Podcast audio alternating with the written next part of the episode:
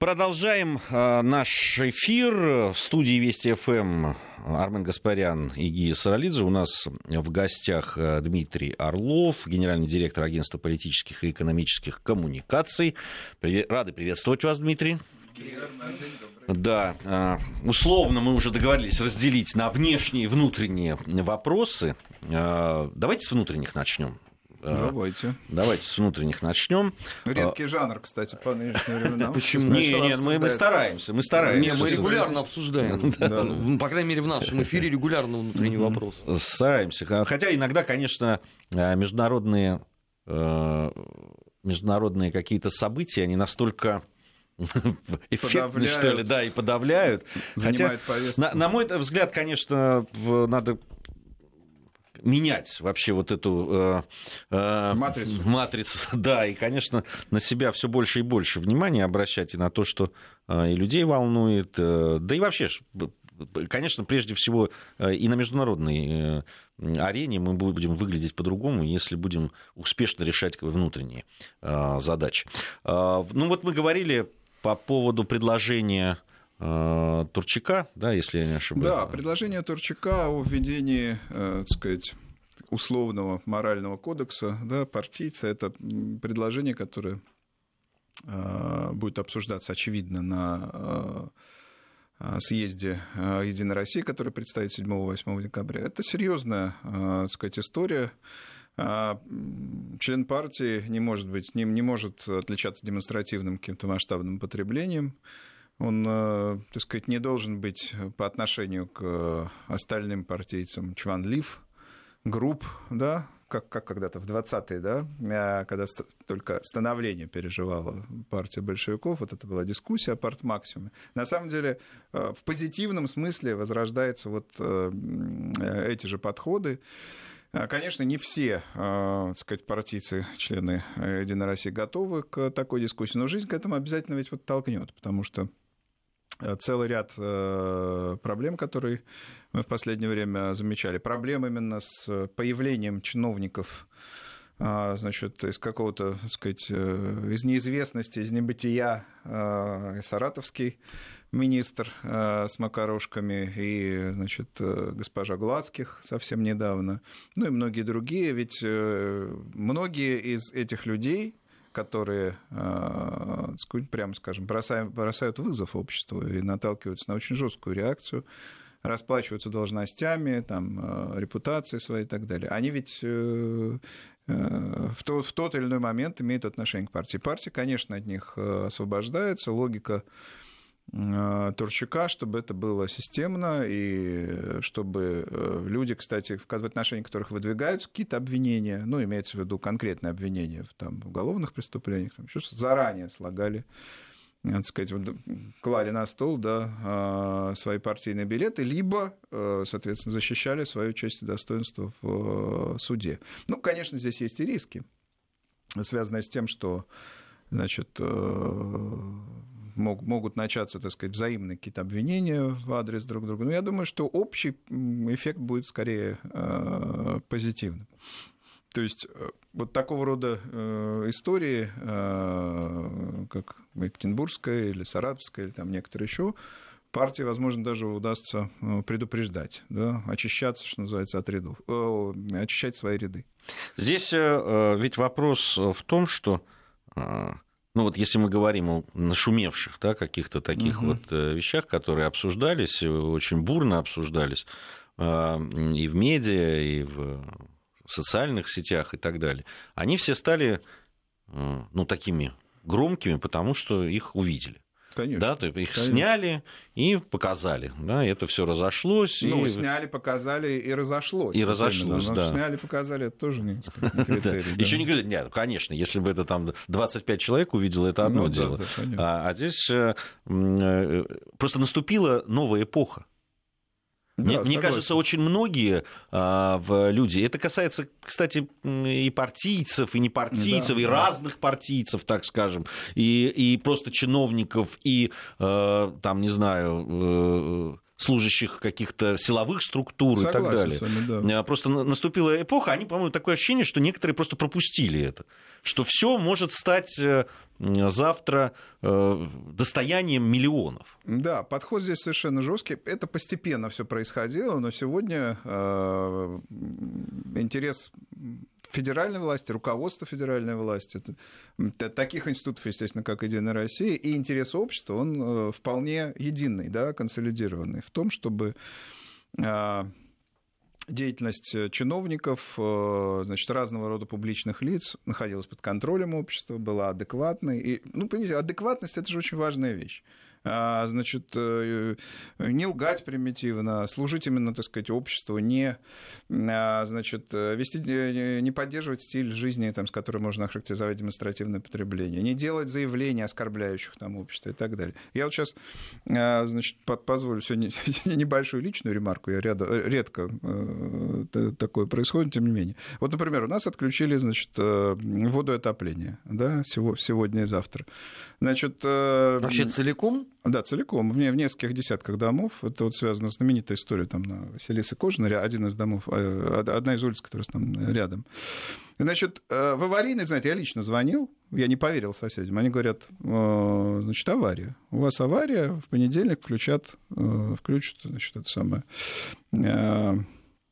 отопление, появится вода. А оказывается, и это в группе Филевский парк есть, значит, там значит, плановые работы, там переподключение каких-то коммуникаций. Какие могут быть плановые работы в отопительный период? Я звоню, лично я звонил, вот полчаса назад звонил, они опять продолжают лгать в этой аварийке. Значит, ну, э, я сейчас не буду из этого делать э, из мухи слона, но я к тому, что ну, это не должно, так сказать, э, быть масштабным, да, и не, не должно продолжаться. То есть люди, ну, вот из, люди, из которые... таких же случаев-то и складывается вот ну, это конечно, вот недовольство. Понимаете, понимаете, что это за план? Если это плановая работа, можно сказать, план протеста это на самом деле, или что? Чего они ждут? Что люди выйдут там, значит, э, улицу будут перегораживать? Но, э, слушайте, в ноябре, вот я 47 лет в Москве, в Москве живу, в ноябре никогда никто отопление и воду не отключал горячую. Это вообще не видно. Ну, хорошо, у меня, например, теплый бол, пол и есть бойлер. А какая-нибудь старушка в соседнем доме живет, ну, у нее нету. Понимаете, чего? И, значит, э, ну, это совершенно безответственно. Вот, кстати, в таких ситуациях тоже, между прочим, надо подумать о том, у кого должны оставаться партийные билеты, у кого нет, кто должен оставаться. На... А главное, лгут еще. Вот я говорю, лично звонил полчаса, говорю, вы мне можете информацию дать объективно? Они говорят, нет, все, по-прежнему у нас там, значит, авария, она должна быть устранена. Понятно, почему, потому что плановых работ невозможно в отопительный период провести. Но я еще раз, давайте закроем, так сказать, историю личную, а то это будет жалобная книга. Не, ну почему? Она показательна, в общем, для, для всего вот этого. Показательно, да. И вот из этого, так сказать, растет недовольство людей, из этого растет протест, э, из этого растет требование обновления э, власти. И вот как раз партия, она и стремится сегодня дать ответ на, значит, этот запрос на обновление. Да не только партия, собственно, собственно. Да не, ну вообще... Губернаторский корпус обновляется, чиновничество отраслевое обновляется, лидеры России конкурс, он для чего? Он для того, чтобы люди активные, во-первых, и профессиональные, во-вторых, желающие работать во власти, чтобы они заменили вот этот инертный в значительной степени корпус чиновников, которые а, собственно, не могут э, принимать адекватные ситуации мне, Мне кажется, совершенно очевидно, что у общества есть запрос на э, людей, которые занимают вот эти должности, Конечно. которые работают с ними просто на другой формации людей. Э, людей, которые действительно не только умеют делать, делать. Очень часто бывают, да, это, по-моему, с советского еще периода были такие руководители, которые, они хозяйственники, там это, но они абсолютно не умеют общаться с людьми. Нет, коммуни... да? Коммуникация это, это очень важно, безусловно. И и э, что значит хозяйственник? Хозяйственник, он, э, так сказать, э, он же не хозяин котельный, понимаете? Хозяйственник – это все равно политик, это человек, который принимает системно какие-то решения. А, вот. Коммуникация очень важна. А, ну, Давайте вспомним. Вот хорошо, допустим, кампания в Кемеровской области закончилась, так сказать, победил довольно эффективно губернатор Цивилев новый, да, но вспомним, как она начиналась то, так сказать, плач, то вставание на колени перед людьми, то стремление наказать. То есть, а потом он научился. Понимаете, вот хорошо бы, чтобы это обучение а, школа молодого губернатора, чтобы это все происходило, э, так сказать, действительно до того, как. И вот этому, так сказать, Ран Хикста, да, и вот эта история э, с подготовкой, она и э, посвящена. Я в этом смысле не согласен с теми экспертами, которые считают, что, так сказать, это бессмысленно, что вот, значит, а, люди должны обладать определенным опытом и политическими компетенциями, конечно, должны но и какая-то стандартное требование и стандартная э, история подготовки должна быть тоже. Должна быть, получится тут, еще тут... так заодно, что э, кто-то посмотрит на печальные опыты, вот э, саратовские, там, нашей олимпийской чемпионки, и решит, что...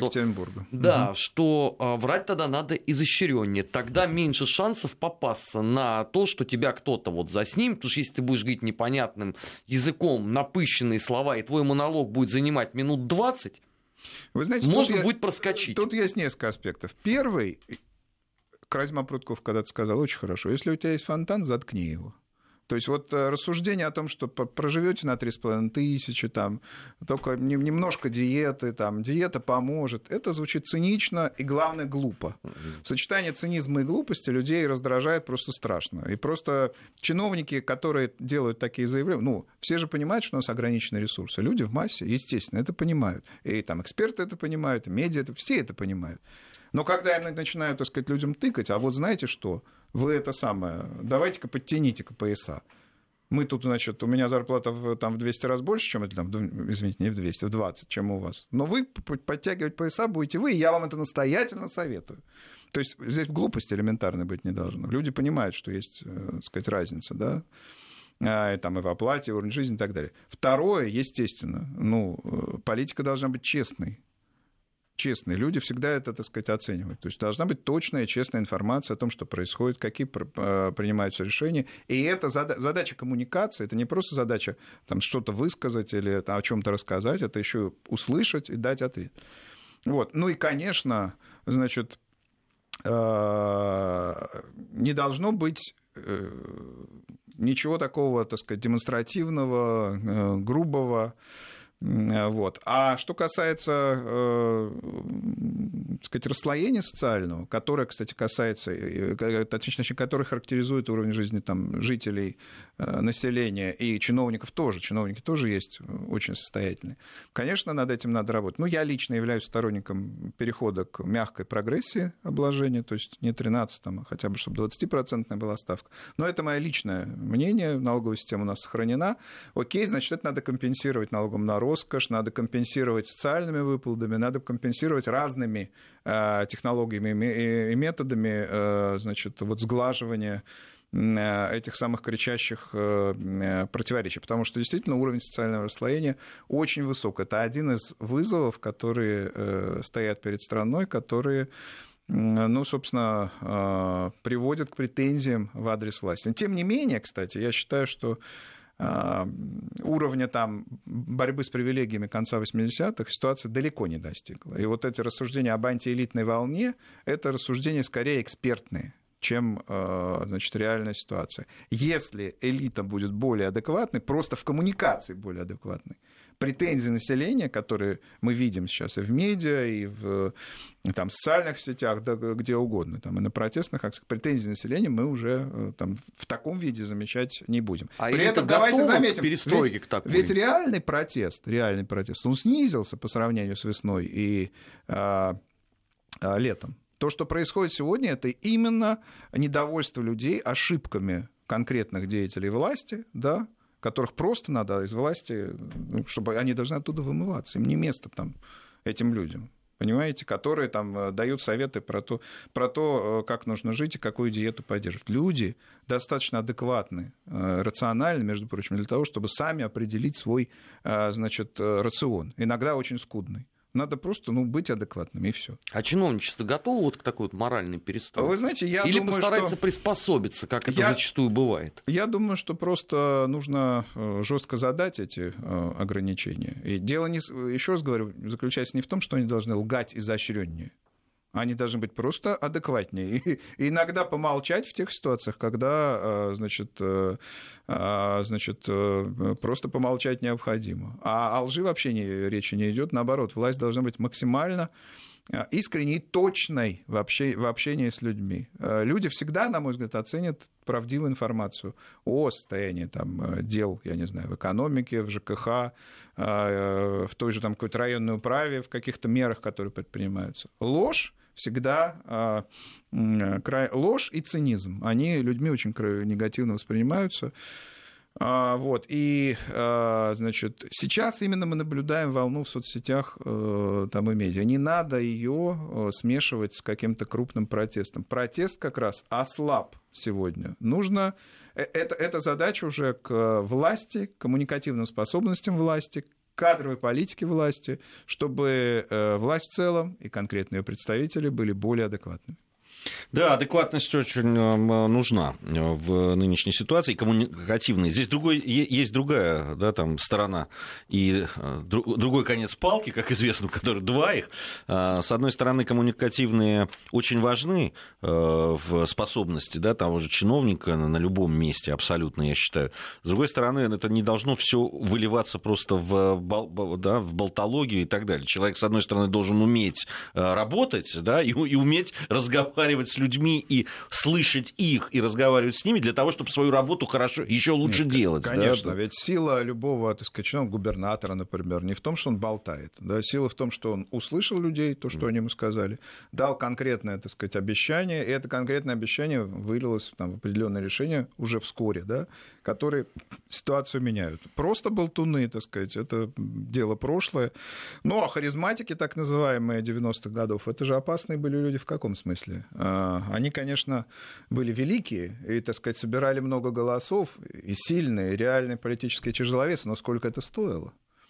Они же, извините, покупали, э, в кавычки это поставим, такие группы, всякие группы, направляли на это значительные ресурсы. И их мощь Э, политическая, она стране дорого обходилась. Вот такие деятели, там, как Лужков, например, э, или там Бочкарев покойный, или там много кто еще, это, или там Ульяновский бывший э, губернатор или Волгоградский, вот они рассовывали разным группам, волгоградским Аксюты, я имею в виду, коммунист, они рассовывали, значит, какие-то льготы, у кого не было денег, либо непосредственно деньги, либо какие-то значит, подарки, и, э, а при этом, э, кстати, э, еще и наименее защищенные группы. То есть вот эта популистская игра, и, и популистские тяжеловесы 90-х, это тоже отнюдь не, вы, отнюдь не выход, да, это вот если сейчас отказаться, скажем, от политики технократизма в назначении чиновников, и вот снова вернуться к этим великим популярным лидерам 90-х годов, это просто приведет к тому, что ресурсы в системе закончатся намного быстрее, да, люди снова, так сказать, их снова вымоет, этих великих тяжеловесов, и на чем мы останемся? На бабах, просто с э, откровенными там какими-то остатками Э, возможностей и ресурсов. Э, по поводу того, что происходит, но можно ли решить это простым ну, не, может, не простым, сейчас плохое слово подобрал, э, решить это вот некими такими там кодексом поведения и так далее. И, либо все-таки должны какие-то последовать шаги, которые, ну, можно назвать там какой-то административной реформой или что? Ну, административная реформа у нас была, и это, она плохие рождает воспоминания, на самом деле, потому что она была не вполне последовательной. Многие ведомства были запараллельны. Это было еще в начале 2000-х годов, и инициировал ее, одним из инициаторов был Михаил Касьянов, тогдашний премьер-министр. А Конечно, нужен комплекс мер. Э, этическая, этический кодекс – это рамка, это такая э, общая история. Э, значит, Задача, я бы даже сказал. Да, какая-то. общая. Не, ну почему? Это ограничители, так сказать. Э, я говорю, был при большевиках парт максимум, да, вот ты не можешь получать больше там такого-то, таких-то, так сказать, денег. Не можешь там этого, не можешь того. Вот, э, значит, э, это, это, так сказать, необходимые ограничители такого идеологического, политического, этического свойства. Но конкретные нужны, конечно, решения, а, значит, э, конкретные решения, которые связаны с э, отбором чиновников по, по, по тем или иным критериям и очень жестким, так сказать, мониторингом того, чиновников, э, и не только там, так сказать, некоторых публичных лиц, и э, мониторингом того, как, собственно, они себя ведут, насколько соответствуют, так сказать, общественному запросу и представлению общества о том, как должна выглядит элит. Это не значит, что это последует за принятием такого рода мер или их конструированием такого рода мер последует там массовое увольнение, то, то есть последуют там какие-то преследования, но увольнение, обновление значит, безусловно, должно быть. Как, я не знаю, в, системе, в избирательной системе, там э, есть проблемы по избирательному участку, известен подход, которого одновременно, кстати, придерживаются и э, нынешний глава избирательной комиссии Памфилова Сергей Кириенко, первый зам руководителя администрации. Есть нарушение на участке, железно отменяем и все.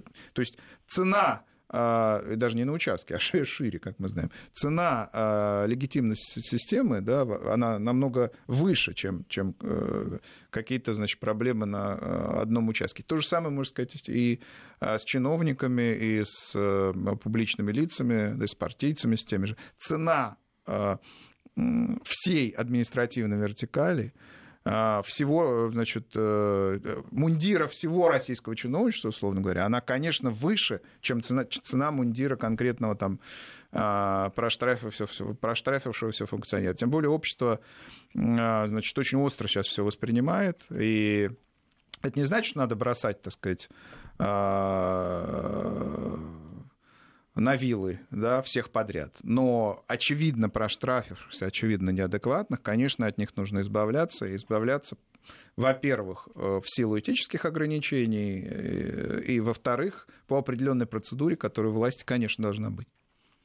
Вот вы сказали, Дмитрий, по поводу того, что запрос общества на э, да, там, чинов... ну, вот, того, какие должны быть чиновники. А он достаточно у нас изучен, вот этот запрос? Мы точно вот, знаем. Кстати, кстати, его нужно детально изучать, потому что э, некоторые очевидные вещи мы можем сказать, что там есть запрос на честность, есть запрос ну, на, всегда, наверное, на некоррумпированность, да. есть запрос, кстати, еще и на то, чтобы он так же жил, что вообще мало, конечно, реалистично. Ну, он сложный такой, дифференцированный запрос. Но для того, чтобы работать с ним ну, профессионально, конечно, э, для этого должны быть профессиональные исследования. Более того, на основе этих исследований потом специальная так сказать, дорожная карта быть разработана, специальные должностные инструкции. Ну, я думаю, что наши социологические центры ведущие, конечно, делают это, они просто не публичные эти работы. Знаете, тоже э, иногда есть ощущение, э, ну, по, по реакции общества на там, слова или действия чиновников, что этих чиновников откуда с Луны привезли или с Марса высадили, и вот мы это возмущаемся. На или самом деле, просто очень нету показательная никакой. вещь, да, там вот э, миллион э, просмотров, да, там, э, когда чиновник что-то там неловко или про свои глупости, да, да, и цинизму, на самом деле есть же действительно потерявшие берега абсолютно да. люди и чего-то там говорят. С другой стороны, есть вот какие-то вещи, которые, мне кажется, тоже очень хорошо было бы посмотреть. Там было видео, как э, Э, в каком-то дворе, не помню, то ли Самары, то ли Саратова, в общем, где-то. Э, там привезли э, покрытие мягкое для детской площадки, которые должны были во дворе сделать. И там вот видео с камеры, с наблюдения, как местные жители, эти же жители, для которых, для детей, которых привезли вот это, да. они ночью просто распихивают, заносят домой, увозят. Ну, слушайте, это вечная проблема, воруют, и тут да. тоже... Не, сказать... ну, просто так вот из этих же чиновники и получаются, понимаете? Конечно, конечно. Плоть от плоти, кровь от крови, тут ничего не поделаешь. А, у нас новости, после новостей продолжим. Недельный отчет. Подводим итоги. Анализируем главные события. 17.34 в Москве. Продолжаем недельный отчет, подводим итоги недели. Сегодня у нас Дмитрий а, Орлов. А, мы первую часть нашей программы посвятили внутренним. Хочу теперь э, вторую часть поговорить о международных делах и начать не с конкретных каких-то вещей, их много на самом деле событий, которые, э, наверное, мы еще поговорим, но вот э, с новости, которые вообще демонстрируют на мой взгляд, очень хорошо ту атмосферу, в которой эти международные отношения сейчас находятся и на какой точке. Таймс написала о том, что российский мультсериал «Маша и медведь» который делает студия Анимакорд, э, обвинили в кремлевской пропаганде. Как и его? Да. да. А, Причем на полном серьезе абсолютно. Это я сейчас не шучу. Значит, издание приводит э, слова, там их несколько, там достаточно большой материал, но вот э, самые такие рэперные, что ли, точки я сейчас озвучу. Значит, э, профессор Энтони Глис из Букингемского университета пишет, что у Маши напористый неприятный характер, при этом она решительна. Она слишком много на себя берет, не будет преувеличения сказать, что она ведет себя по-путински. Ну, то есть агент ГРУ такой классический. Да. Слушайте, мне кажется, скорее можно обвинять сериал в феминизме, в избыточном феминизме, что он формируется там с детских значит, лет. И, кстати, э, сериал эти обвиняли еще и в том, что формирует он ненависть к отцам, потому что отец, э, ну, в лице Медведя, э, он предстает недалеким, там, значит, зависимым от мнения ребенка ее значит, действий и так далее. То есть много чего высказывалось по отношению к этому сериалу, мультсериалу, но он очень популярен во всем мире. А главное, мне, например, никогда не приходило в голову, что там есть кремлевская пропаганда. Там есть, мне кажется, отношения родителя и ребенка в нем читаются, которые и проблемы этих отношений, которые характерны для любой семьи, российской, американской, я, немецкой. Я, ну как? Ставится хорошо. Ну, я думаю, есть символ России. Медведь там в некоторых сериях был в военной фуражке. Да он страдает там от нее постоянно. Ну какая разница? Это же тоталитаризм. А здесь вот по, по, по поводу медведя, кстати. А кто ж тогда, извините? Автор, э, да, там... Маша вот, кто? Автор пишет, значит, э, э, этот вот, который в «Таймс» написал, что приводит другие слова. Преподавателя Таллинского университета Приит Хыбемяги, такой человек, вот, который заявляет, что медведь призван его образ, призван изменить образ России в сознании детей с негативного на позитивный. И в этом Хабимяги страдаем... рассмотрел угрозу национальной безопасности Эстонии. То есть мы страдаем не зря. Медведь страдает в этом сериале да. от этой маленькой девочки. И это, ну, как бы... Может, ну, маленькая это... девочка у них с... ассоциируется с Эстонией, Слушайте, да. ну это какие-то натяжки чудовищные. Они кажутся мне просто, как раньше говорили, измышлениями. Я, я, я, я не понимаю. Ну, то есть иногда можно понять какую-то логику в силу того, что понять и даже, может быть, отчасти принять, э, ты погружаешься, не разделяя точки зрения, погружаешься в нее, да, то есть что-то гиперболизировано, что-то преувеличено. Но здесь вообще я не понимаю, собственно, а, основания а, сути дела. Я, я думаю, основание простое. Это, это мультик, который сделан действительно в, в России. России пользуется спросом. И пользуется вот спросом, и всё, да, да, там э, общее число просмотров там состоит более 40 миллиардов. Я напомню, одну из серий посмотрели более 3 миллиардов. Э, раз. Просто одна серия, она специально была сделана, и вот, и, и видимо, ну, сам сам э, вот этот факт да, такого э, успеха, э, чего-то произведенного на территории России, он не дает покоя. Я, я другого объяснения не вижу. Но мне кажется, это очень хорошо отражает вот атмосферу. Вот, ну, согласен, э, да, да. да. Ну, вообще в России многое что производится, что э, ну, находило и находит сбыт. От там, значит, мультиков до ракет, до, значит, там... Э, металлов. Э, ну, э, тут много чего, так сказать, можно. Ну, я не знаю, программное обеспечение у нас неплохое, допустим, и программисты на, на Запад поэтому уезжают. Ну, все, так сказать, как разве можно всему этому поставить какой-то, так сказать, предел или не допустить экспорта из России медведя, Маша и медведя, мультика Маша и медведь или чего-то еще. Нет, конечно, Россия влияла и всегда влия... будет влиять на мир, в том числе экспортируют те или иные товары, в том числе товары в сфере духовные товары, что называется, это неизбежно. А, с э, заявлением и событием, э, которые э, произошли уже таким более фактологическим, что ли.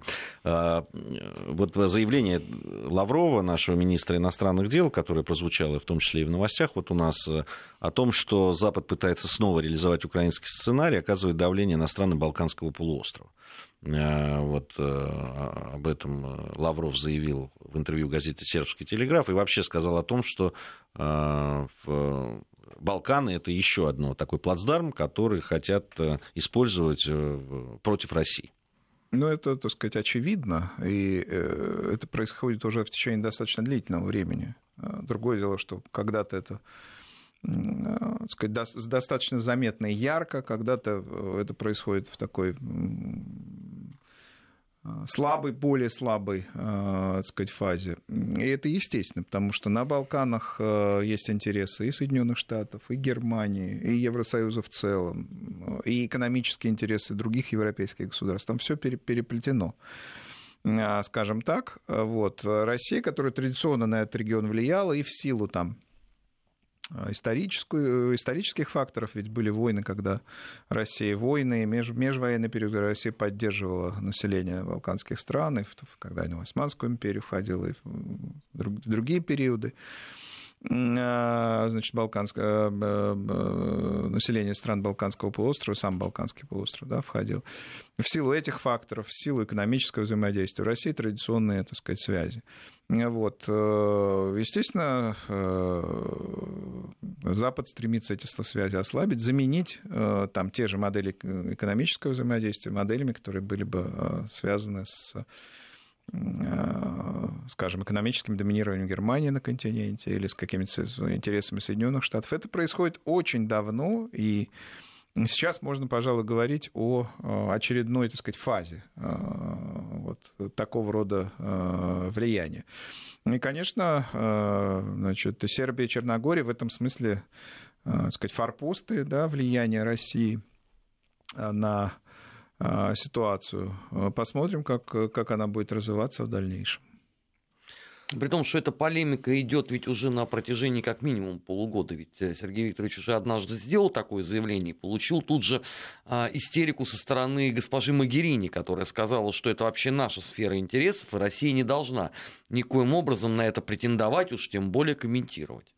Ну, странно, что значит сфера интересов. Э, у нас есть тоже, так сказать, э, страны, которые а, значит, э, являются просто сопредельными по отношению к России. Никто не говорит, что только Россия там должна иметь интересы, что даже в Армении, что только Россия интересы имеет, как, как недавно выяснилось, да, совсем не только Россия, понимаете, и значит, ты можешь на чем-то настаивать, но реалистично ли это?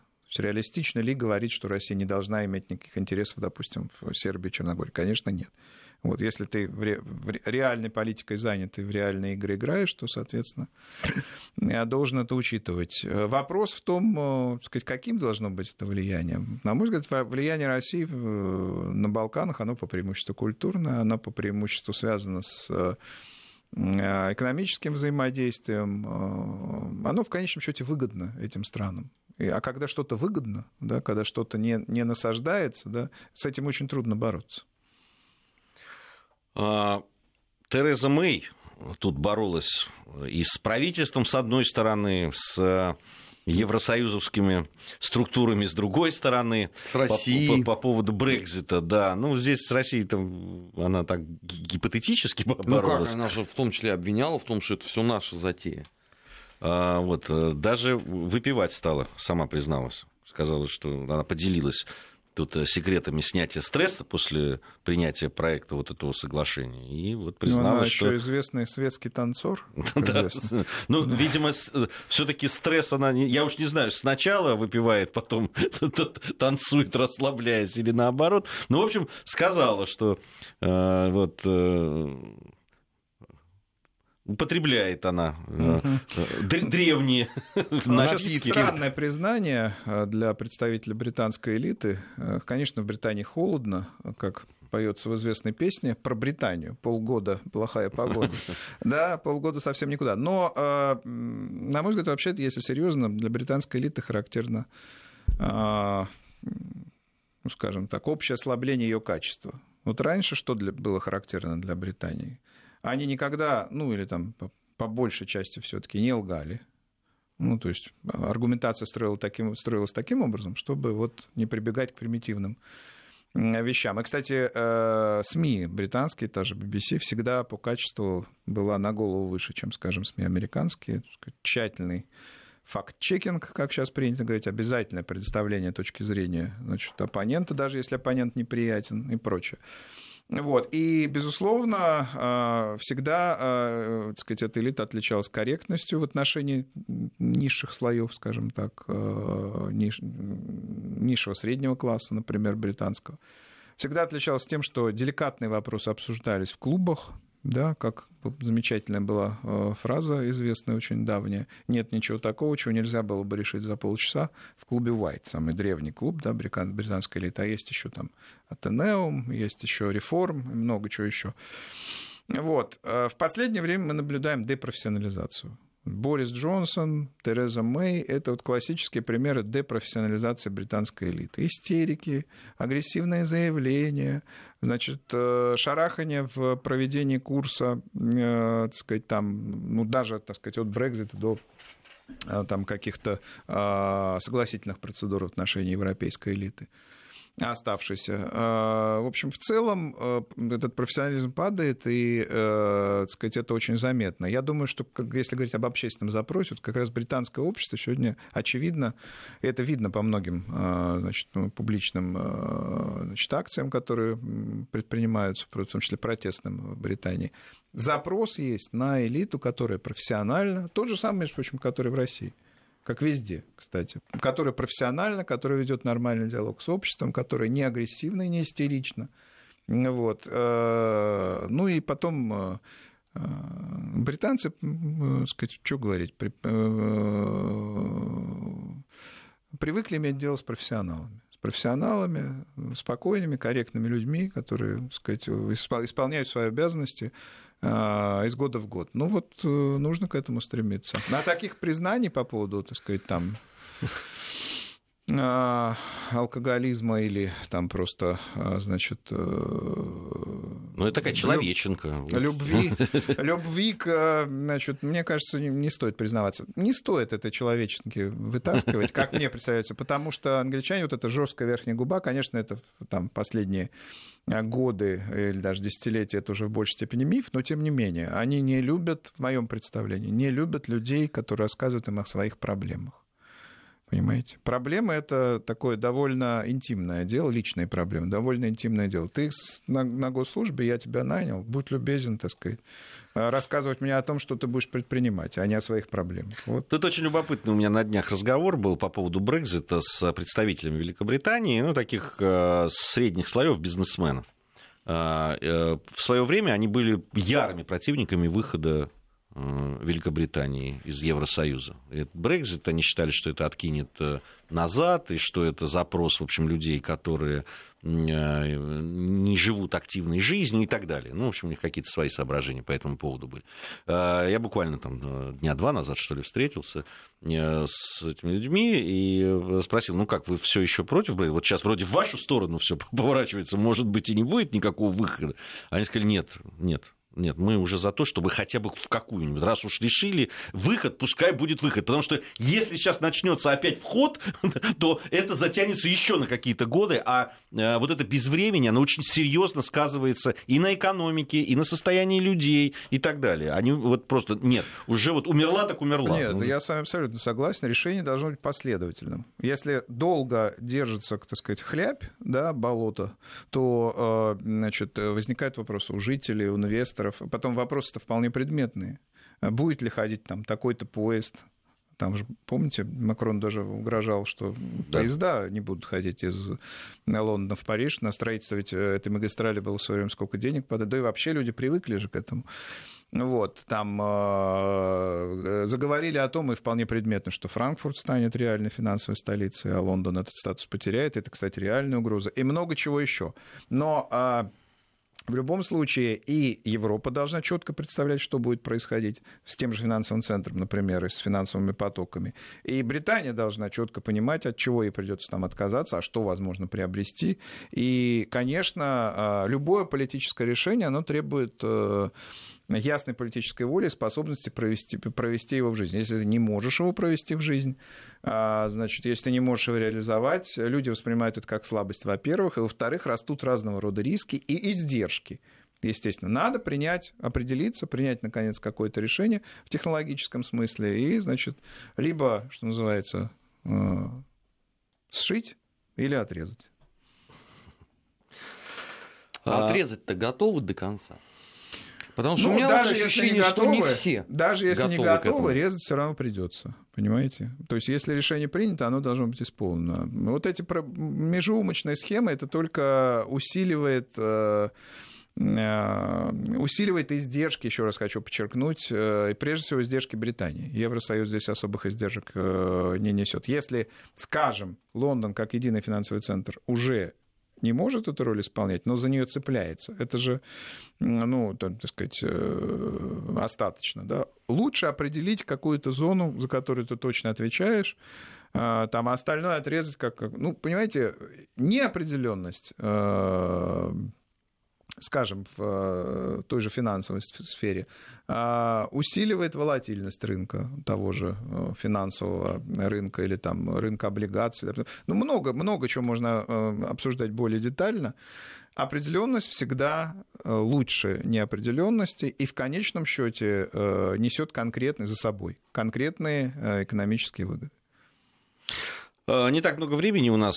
Большое событие было в встречи, э, которые прошли в рамках э, там, Ассоциации государств Юго-Восточной Азии, АСИАН, э, вот летал туда и президент России, встречался. Ну, наверное, одна из самых такой обсуждаемых новостей ну, по итогам было общение с японским премьер-министром. Опять да, там э, японский премьер-министр пытается вдохнуть жизнь в переговоры по э, поводу Курильских э, островов. Опять звучат разговоры о возвращении да, там, к декларации 1956 года в, на основе которых. Другое дело, что ну, все опять, и даже там прозвучали о том, что премьер-министр подал слово о том, что на тех островах, которые в случае их передачи не будет американских Э, поставлен американских баз, военных баз, угу. да. Но, правда, декларация 56 года говорила, что вообще американских баз не должно быть на территории Японии, если мне память не изменяет. И слово нам уже давали э, в 90-х годах при продвижении да, я здесь поддержу Армена. Со, со словами надо осторожнее, говорится. Надо чтобы была конкретная... Ну, я думаю, что, э, значит, если этот вопрос рассмотрения перейдет в практическую плоскость, конечно, здесь будут обязывающие какие-то договоренности, потому что, да, слово нам уже давали, и неоднократно, и, значит, слова эти оказались, в общем, ничего не значащими э, заявлениями. Вот. Да и, собственно, от договора можно отказаться. Мне кажется, скорее нужно говорить о каких-то гарантиях более серьезных, гарантиях безопасности а, значит, России. Потому что действительно а, военная база Соединенных Штатов на Курилах это все сразу поменяет да, с точки зрения безопасности российского Дальнего Востока, да и вообще этого региона. Вот. Э, но обсуждать, конечно, можно, потому что, в конце концов, э, декларация это была. Это декларация, это же международный договор, что не говори. Его надо исполнять. А, значит, э, мы же до сих пор не подписали мирный договор, в общем, да, с Японией. И, конечно, это смешно звучит, да, но в состоянии войны находимся. Хотя у нас есть дипломатические Формально. отношения. А дипломатические отношения есть. В общем, все это, конечно, нужно э, значит, э, с этим всем разобраться, все, все это закрыть. Но а, значит, э, детали вот, заключения мирного договора, они очень тщательно должны прорабатываться. И значит, Путин, когда говорил о том, что нужно заключить, закрыть эту страницу, заключить мирный договор, без условий. Я думаю, он, э, тем не менее, имел в виду, что обсуждение э, значит, этого формата будет достаточно детальным. Ну и, конечно, повторю еще раз, э, доверяться чьим-то заявлениям, не стоит, тем более, что японские премьер-министры меняются достаточно часто, понимаете, а американские военные базы могут остаться... Как мы на, видим, на, да. на, на долгие-долгие годы, а, сказать, вот э, даже в Германии до сих пор, насколько я понимаю, они остаются, хотя Э, Германия, точнее, хотя Европа, и там, там же Франция, Германия это поддерживает, заявляет о создании единой европейской армии, но значит, базы-то остаются до сих пор. Вот, это факт. Э, так что здесь нужно, России нужно выработать очень тщательную, детальную позицию, которая защищает и наши экономические интересы, и наши интересы в сфере безопасности, и гарантирует неразмещение на Э, островах Курильской гряды э, американских военных баз. А как это гарантирует? Ну, я думаю, что помимо, так сказать, какого-то договора э, должны быть размещены какие-то более серьезные российские военные контингенты в этом регионе, вот, которые бы, так сказать, ну, доминировали, исключали создание там баз вот там через, там, на, на, на расстоянии 50 или 70 километров. Здесь знаете, что меня смущает? Ну, это мой, мой взгляд. Скажу честно. Это не взгляд российского МИДа, он может иначе. Меня смущает в том, что такое ощущение, нам предлагают, вот у нас нет мирного договора, давайте подпишем, а вы нам, значит, за это дадите острова. Что получает Япония в этом случае, я понимаю. Острова. Да, острова. А что получаем мы? Договор? Нет, нет, договор это бумага. Ну, это надо, же бумага, надо... да. Это... да Мне надо... вспоминается 905 год, когда Витте пытался выторговать для России условия, ему сказали, простите, эту войну вы проиграли, поэтому условия диктуем мы.